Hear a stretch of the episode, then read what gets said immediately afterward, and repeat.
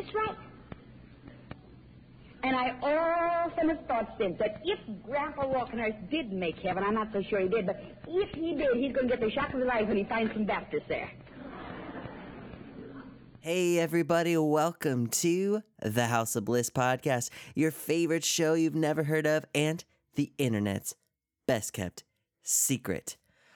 All right, so normally I like to open up these shows with a little bit of commentary about nothing. Maybe I talk about the weather or something like that. But today I've got so much ground that I want to cover. Um, I've thought about splitting it into two episodes. I just don't think that it's possible to do that though.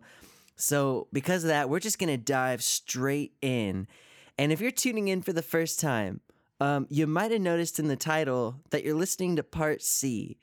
And while I try to do a podcast in a way to where people can jump in at any old time, um, I do recommend that you go back and listen to at least part B before you dive into this one. Because I'm I'm building on something here. I, I laid a foundation and now I'm gonna start getting into stuff that I really think you might want to hear the last one first. Uh, but let me let me just summarize really quick. Last week I talked about how the Bible says that faith works or is energized or is supernaturally infused with power by love. And therefore, if we want to walk consistently in great faith, we need to rid our belief systems of fear-based theologies. And so I started talking about some of the key verses that often get used to teach this twisted lie that God withholds his healing power from us in order to teach us some kind of lesson. And I talked about Paul's uh, thorn in the flesh. I talked about Jesus's terrifying words in Revelation 2:22, and I briefly touched on that really strange verse in 1 Corinthians where it talks about people getting sick and dying from taking communion. Now, if you haven't noticed, I have no qualms about tackling tough scriptures. You know, subjects like the wrath of God or death or suffering may not keep butts in seats as far as Sunday morning sermons go, but they are so necessary to address. Why? Because even though they're uncomfortable to talk about, these realities are pretty much unavoidable. Bad things happen. Now, that's not to say that we have to live in fear of the next calamity, but sooner or later, we all experience hard times of some sort. And so I've seen more and more Christians lately struggling because they were never taught how to think through questions like, why would a good God allow so much evil? Or where was God during the Holocaust, Hiroshima, the killing fields, the Armenian genocide, the Trail of Tears, and on and on it goes.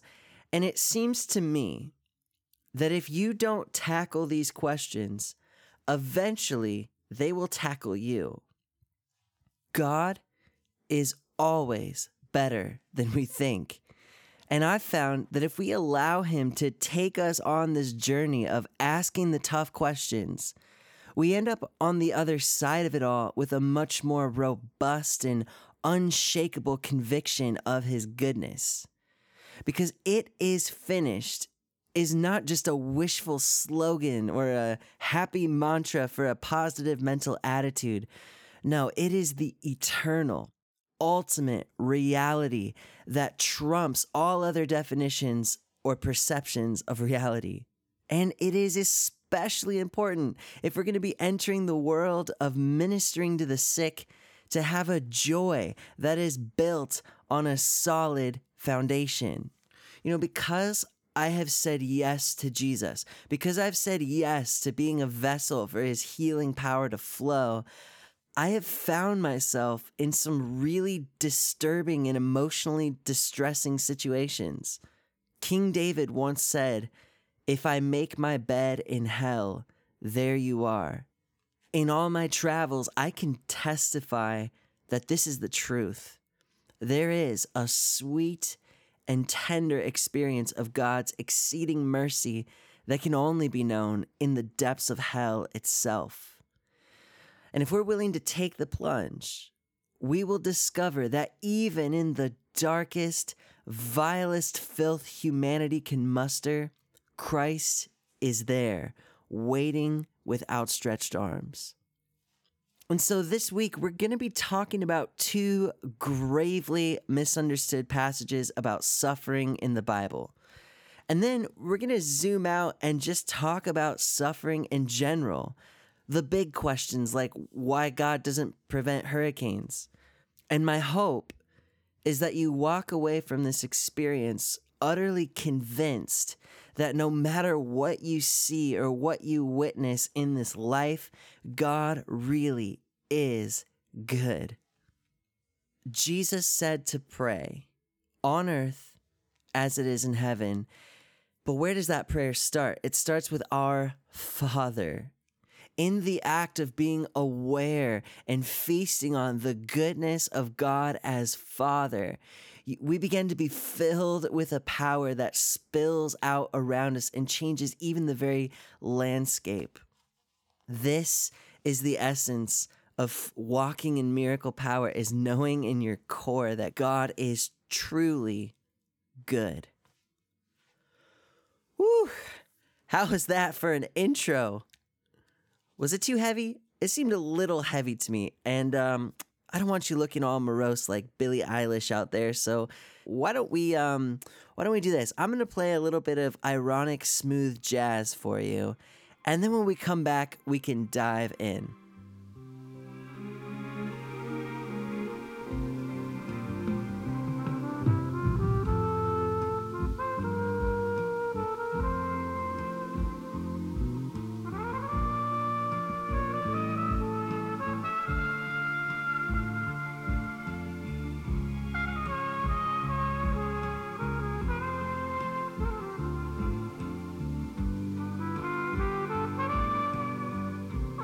Right.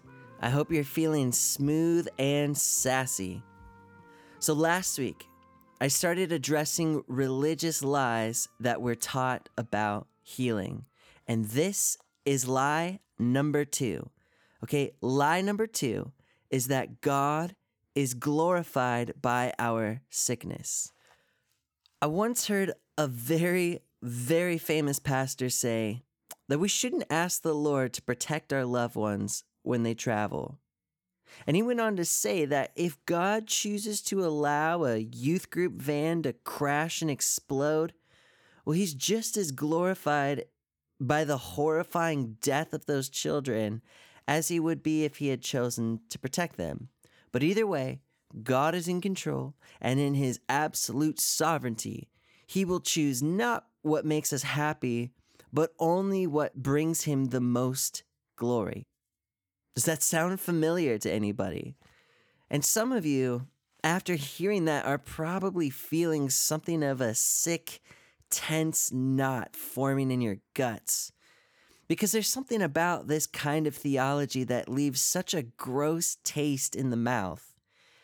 And yet, teachers of this kind of hyper sovereignty are so good at gaslighting you and making you question your own sense of morality, your own basic human sense of right and wrong. And they will say things like, well, we humans are totally depraved and can't understand the difference between good and evil. God's ways are higher than our ways, they'll quote.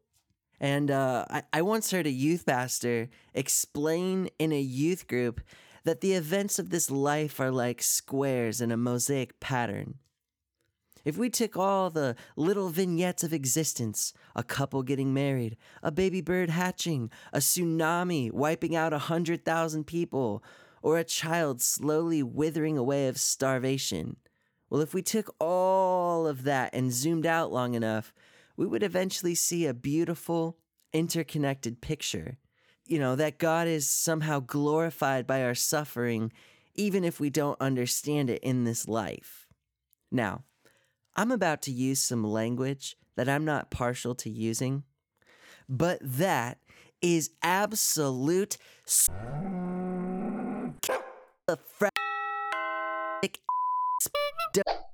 poppycock nonsense.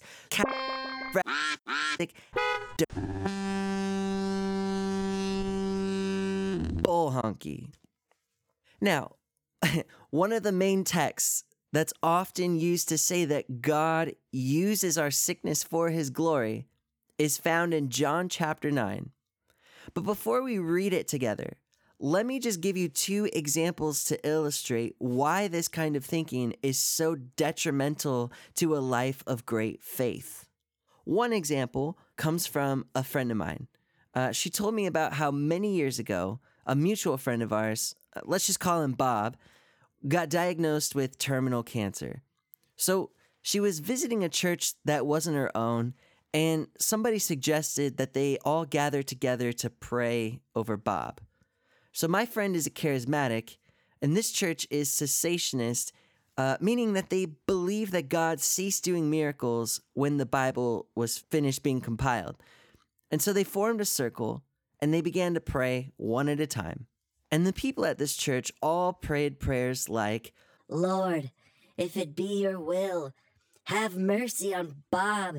Give the doctors wisdom and guide their hands in surgery and the atmosphere was stiff and lifeless and sorrowful.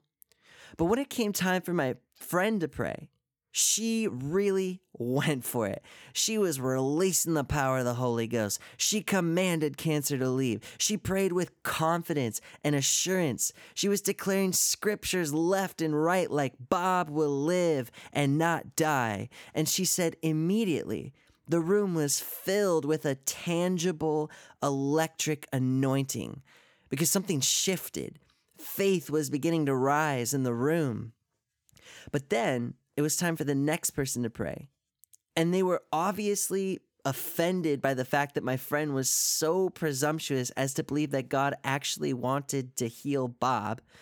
And so they prayed, Oh Lord, if it be your will, have mercy on Bob. And just like that, everything shifted back to that lifeless, sorrowful, faithless begging. Now, I don't want to get too far ahead of myself because I'm going to discuss this in a lot more detail in another episode. But Jesus never told us to pray for the sick. Yes, I know that the book of James mentions elders and anointing oil one whole time. But Jesus repeatedly gave his disciples power and authority to heal the sick. In Greek, the word power means spiritual force. Think of it like dynamite that's able to accomplish an impossible task. It's that miracle sauce. It's the boom behind the prayers. And authority means the right or the choice to use that power at our discretion. So think about a police officer. If a police officer walked into a 7 Eleven for a hot dog and happened to walk in on an active robbery, how insane would it be for them to call the chief of police up on the phone and ask permission to arrest the robber? The chief would say, Of course. Why are you asking me? Arrest him. Why? Because the police officer has been given authority by the state to decide when to arrest somebody. Now, that example might sound ridiculous, but is it really any more ridiculous than asking God to come down out of heaven and heal Bob? The same Holy Spirit that raised Jesus from the dead and worked mighty miracles lives inside of us right now. And Jesus came to destroy the works of the devil, which are to steal, kill, and destroy. And so, as his follower, if I discern that poor Bob here is having his life stolen by the devil, well, then I have every right to put a stop to it. Not by my own power, of course, but by the mighty, miracle working power of the Holy Ghost in me. It's not presumptuous. It's not bossing God around. It's not demanding my own way. It is simply aligning myself and my words with the will of God and using my God given authority.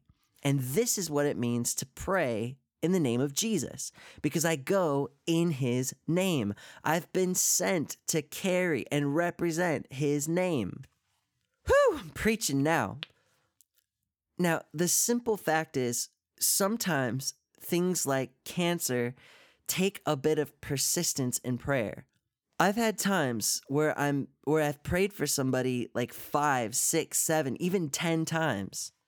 Just like when Christians gather together and worship, and there's a tangible, perceptible increase in Holy Spirit anointing.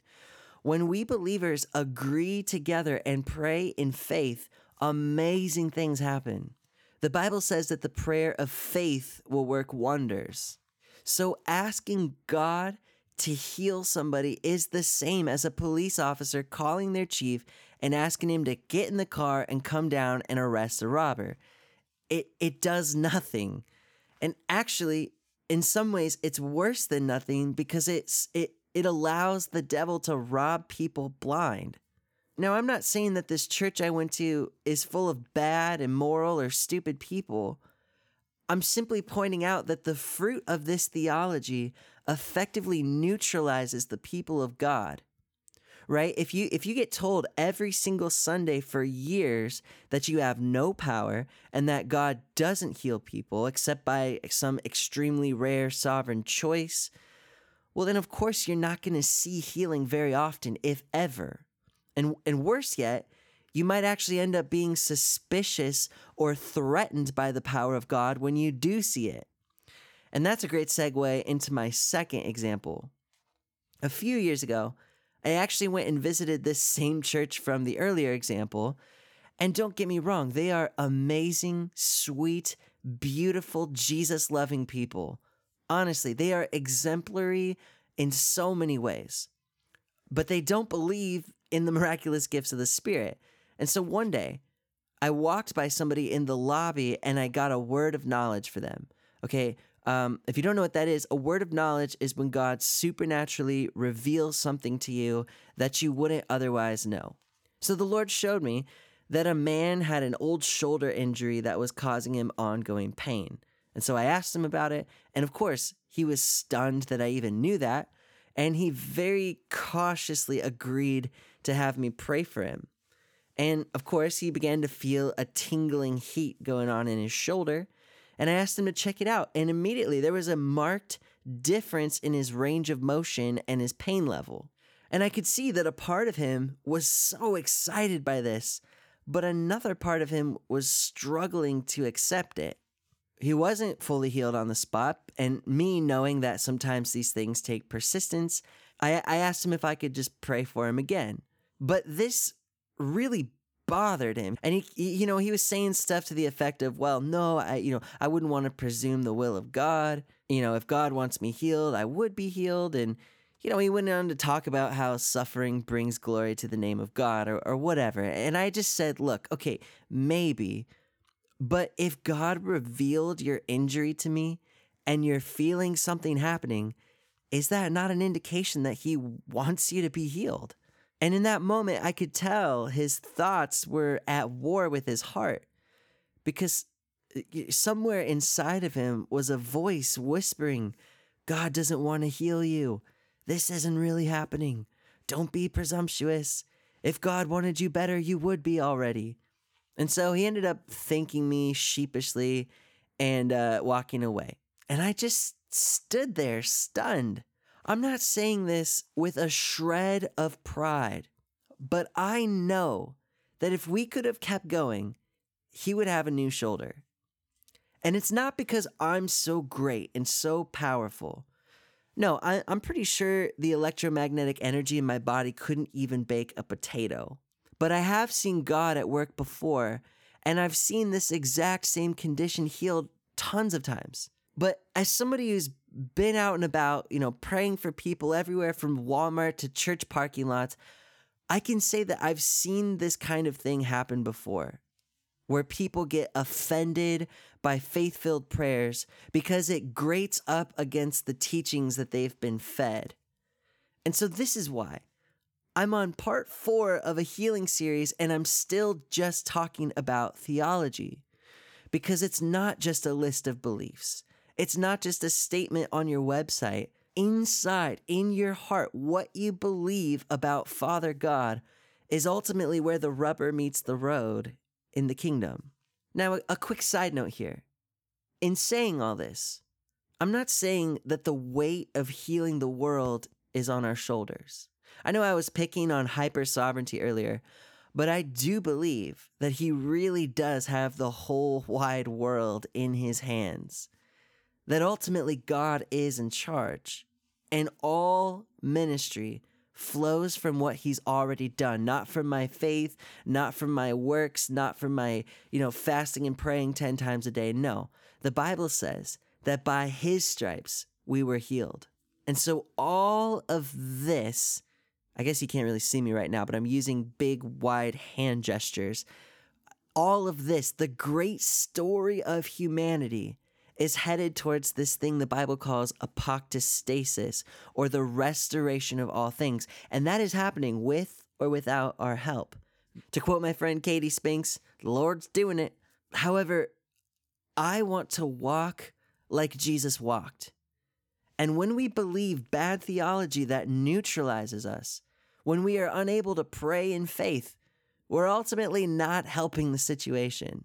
Sure, I know in my heart that it'll get done eventually. But that doesn't mean I want my life to actively fight against the flow of heaven. I want to be an open channel. If I have the chance to show mercy and release heaven into someone's life now, well, I want to take that. I want to seize that opportunity. Yes, God is working all things out with or without me, but that doesn't change the fact that He invited me. He delegated authority to me and he enjoys my participation. And participating is how I enjoy this kingdom to its fullest. So, with all of that being said, let's finally dive in to John chapter 9. So, grab those Bibles and iPads and follow along with me. We're going to pick it right up in verse 1. It says, As Jesus passed by, he saw a man blind from birth. And his disciples asked him, Rabbi, who sinned, this man or his parents, that he would be born blind? And Jesus answered, It was neither that this man sinned nor his parents, but it was so that the works of God might be displayed in him. There's something really interesting embedded in that question who sinned that this man was born blind? In ancient Hebrew biblical culture, you have something of a polyphony of voices on the subject of cause and effect. Certain passages, like the Proverbs, will paint justice in a rigid, black and white sort of way. If you sin, bad things will happen to you. If you do good, good things will happen to you. And that's true, right? Well, until it isn't. And I, I think that's a question that we still wrestle with today.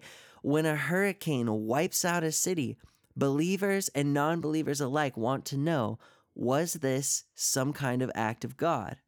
This was addressed somewhat in the book of Job. The Bible says that Job was the most righteous man in all the land, and yet he found himself absolutely overwhelmed by tragedy. And so you can see this age old conversation playing out. Job's friends uh, insist that he must have done something wrong to incur that level of misfortune. But Job just keeps on insisting, nope, I'm righteous. God is the unjust one here because I surely don't deserve this. And so you have this kind of push and pull all throughout the Bible. You have you have King David saying things like God will punish the wicked and bless the righteous. That's black and white. But then you have like the prophet Habakkuk pleading with God to get off his butt and do something about all the injustice happening. And so you have scriptures that kind of acknowledge that the way the world actually seems to work is much more gray. So, what we see in the book of Job, in the most basic ABC's nutshell bird's eye view, is not that Job deserved calamity or that God was punishing him but rather there were spiritual dynamics affecting the situation that he and his friends couldn't even imagine. Now, we as New Testament believers have a little bit better of an idea of this that there is an enemy. Job kind of puts God on trial and says, Hey, I know that I don't deserve this. You're an unjust God because you did this to me. And so God lets him have it out and he shows up at the end and he says, Hey, Job, where were you when I laid the earth's foundations? Where were you when I created the morning and the evening and the oceans and the fish? Oh, that's right. You don't even know how nature works. So, how are you going to sit here and tell me how the infinitely complex spiritual realm works? Job didn't know what he didn't know. And so, fast forward to the time of Jesus, and his disciples encounter somebody who's living under great suffering. The man was born blind. And not that blind people can't live incredibly full lives, but this was in an age where blind people got kicked to the curb to live a life of begging because people thought they were cursed. And so the disciples are asking this same question Is this an act of God? Now, if you're going to take Jesus' response as it's often translated, well, then the answer would be yes, God did this. God looked down the corridor of time when he was creating everybody and he looked into the future and he thought, hmm, I'm going to give so and so a loving family, fancy cars, a hot body. Oh, but this guy, yeah, I'm going to make sure he's born blind and throw him in a culture that harshly mistreats blind people. And yeah, this guy's life is going to suck so bad. And why would God do this? Oh, right. So Jesus can supposedly swoop in and receive the glory. So everyone will say, Wow, look how amazing Jesus is for healing Mr. Blind Guy, or look how merciful God is for healing this man of an affliction that he himself gave to him. No, I think that ideology kind of falls apart. But I want to let you in on a little secret here a conspiracy, if you will. This verse contains one tiny mistranslation, but the consequences are massive. Greg Boyd is one of my favorite Bible nerds, a true gentleman and scholar. Now, I may not read Greek and Hebrew, but this guy has won multiple theological Oscars or whatever their awards are called. But this guy, the point is, this guy knows what's up. So let me pull up a delicious Greg Boyd quote for you here. All right. So this is going to get pretty technical here, but stay with me. Totally worth it.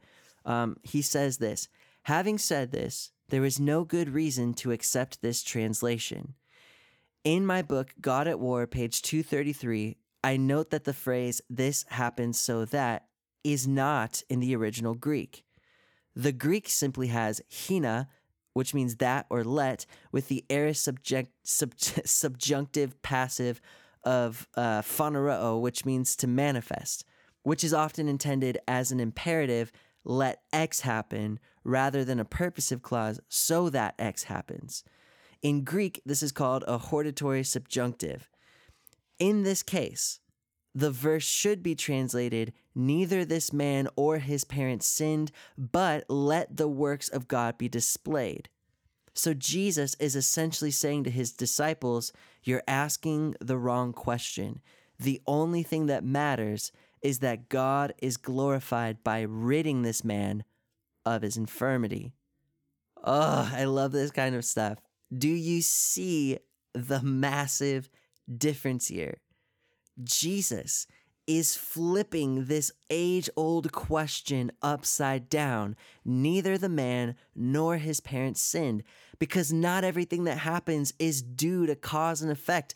Blindness is not something that the Father dishes out in wrath, it's not a fruit of the Spirit.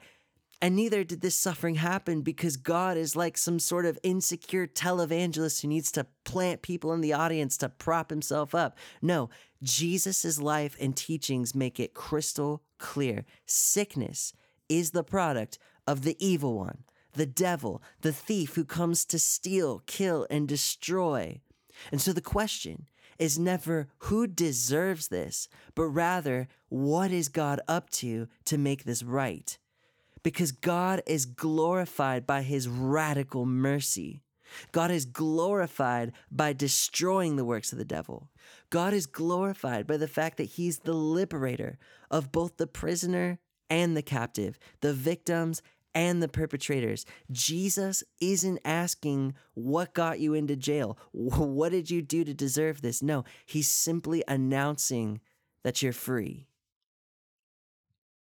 God is not the author of suffering. And suffering for suffering's sake does not bring him glory. The problem with ideas like this is that people will actually accept suffering and misery into their lives because they think it will bring God more glory. Yes, the Bible does say that God works out all things together for our good. But what can end up happening is God is so good at flipping bad situations around that we think he actually sent the bad situations. As Bill Johnson often says, God could win with a pair of twos. And what he means is that no matter how bad of a hand you've been dealt in life, the beauty of God's nature is displayed in the fact that he can heal and redeem and reverse every evil thing. Not that he causes everything like some kind of sociopathic puppet master.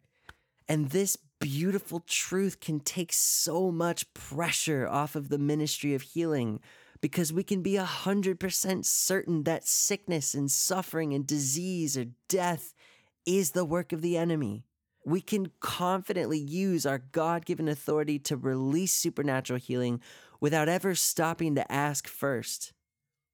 But even if somebody doesn't get healed, which totally happens, we know that God can and will flip it around for their good. If not now, then always, eventually. I've got good news for you. You're being stalked. Goodness and mercy are following you, and there's no escaping them. But I want to circle back around here to this question of why. If you're a person who's ever taken a stroll down Skid Row, walked through the slums of a third world country, or been to the Slavery Museum in DC, you know how deeply this question can ache in our souls. If it's always God's will for us to be healed, then why aren't we always healed? Why do bad things happen if God is good? And I'm not going to say that I have all the answers here but I can share a few things that I think will bring a little bit of clarity. So, we're going to take a quick breather here, and when we come back, I want to discuss some of these answers. But I do just want to say really quick that I'm going to be talking about some stuff that's pretty intense and somewhat graphic. And so, if you have kids with you, you might want to wait to finish this episode without them.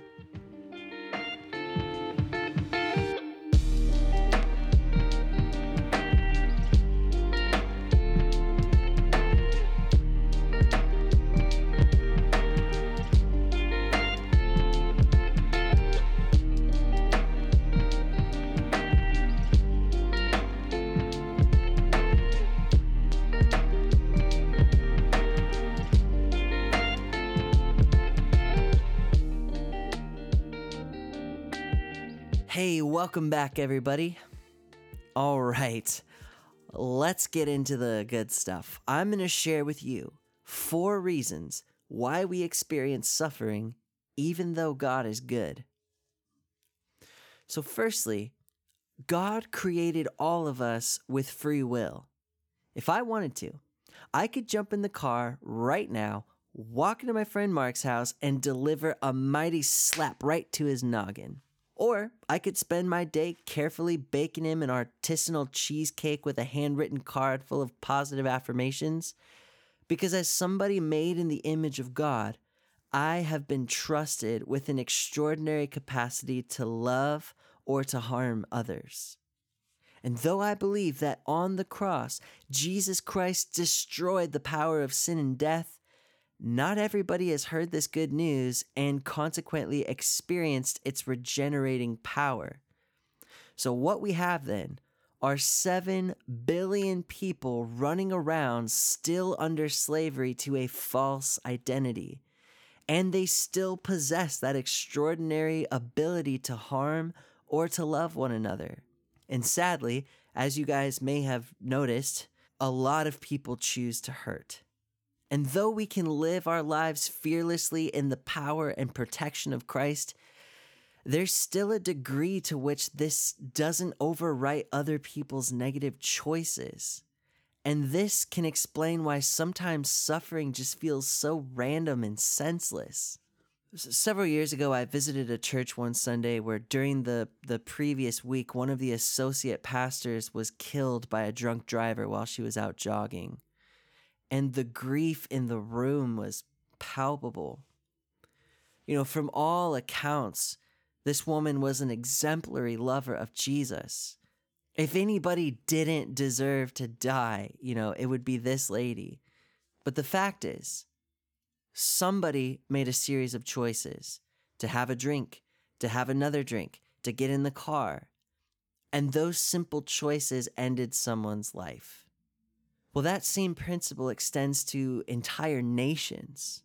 I, uh, I was recently reading a chilling eyewitness account of the bombing of Hiroshima.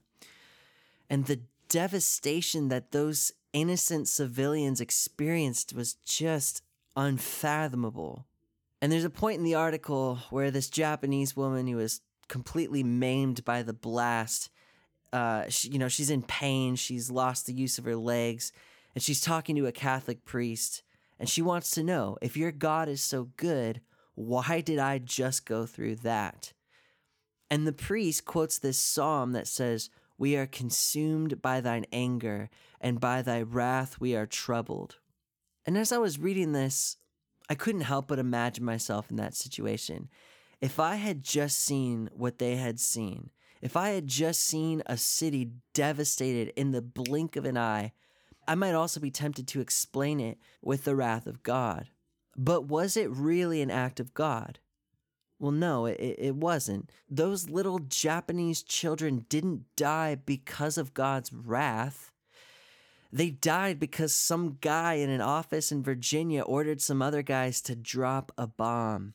And those guys, they did it because some other guys in another office in Berlin were orchestrating the largest genocide in human history. As I mentioned last week, there are portraits of God in the Bible that make him out to be the divine punisher. But more often than not, what we see actually happens in the scriptures is that people are punished by their sins, not for their sins. And sadly, sometimes this means that innocent people end up getting hurt by the sins of other people. Okay, secondly, we have an enemy. Now, there's a whole lot of foolishness being preached out there about, you know, hell and the devil and Satan and the powers of darkness, what have you. There are those who believe that the devil is hiding behind every bush. And there are also those folks out there that are teaching that there is no more devil, or there was no devil. And while I do believe that the modern day church has superstitiously characterized the devil into a borderline folk figure, I do believe that there are very real powers of darkness. Yes, they have been defeated and dethroned once and for all by the victory of Jesus Christ. But here we are, uh, experiencing what can feel an awful lot like a war that's still going. Well, what is that about? How can that be the case? And as Bill Johnson often says, you know, Jesus declared that he has all of the authority, which means that the devil has none. But as image bearers of God, if he can deceive us into fearing him, if he can convince us that he is a threat, he can take advantage of us. And so darkness knows very well what kind of capacity humans have to hurt each other. And it go and it looks for any opportunity to inspire or empower us to destroy ourselves. This is why Paul the apostle says not to go to bed angry because it gives Satan a foothold. He's looking for festering bitterness to latch onto so he can fan that flame into something worse. In fact, uh, the book of Enoch actually talks about certain demonic beings that taught men how to fashion metals into weapons and use various plants for shamanic crazy purposes. But essentially, it's saying that these higher beings gave mankind bigger and better tools to hurt each other. And when I think about someone like Hitler and the fact that just one guy was able to so thoroughly deceive a nation to set aside their human decency and murder millions of innocent Jewish people, Well, it seems pretty obvious to me that he had supernatural help. Because babies don't just come out of the womb with that kind of horrible evil festering in their hearts. Now, I don't know what happened in Hitler's heart and mind or childhood that made him want to give himself over to hatred so completely. But my theory is that he essentially became an open vessel possessed by something much more sinister and powerful. But thank God that we get to be so fully possessed by the Holy Spirit that Jesus promised we would do even greater works of righteousness than he did. But that goes into my third point here. The Bible says that creation groans and awaits, frustrated in anticipation for the revealing of the sons of God. Now, I talked about this a lot more previously in my series, The Glories of the Cross, but God created humanity to rule and reign over creation. When mankind is in sync with God's will, there, there's a harmony, a synergy, an order to nature.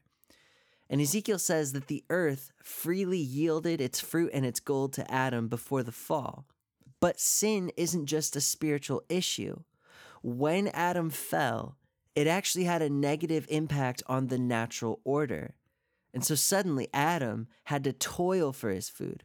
The Bible says that the same gold that he once gathered hid itself under the ground. There's even a prophetic promise in there that when the kingdom of God is fully manifested, the lion will lay down with the lamb and eat straw. Now, I don't know how literal that is, but it points to this idea of a once peaceful and ordered creation that has now been thrown into a violent disarray. The idea here is that the spirit realm has an effect on man, which in turn has an effect on the earth. In the story where Jesus calms the raging sea, he tells the wind and the waves to hush. Interestingly, he's using the exact same command as when he silenced demons in the synagogue. So it's almost as if he was casting something demonic out of the air itself. Well, what does that tell us? that perhaps even natural weather patterns can be disrupted by spiritual dynamics. When a, when a hurricane devastates a coastal community, we often assign the blame to God. But what if instead of arguing about theology, we began to speak to the storms, knowing that Christ in us has given us his very own power and authority? And uh, lastly, here, suffering continues to exist partly because we're still waking up to the full implications of the cross.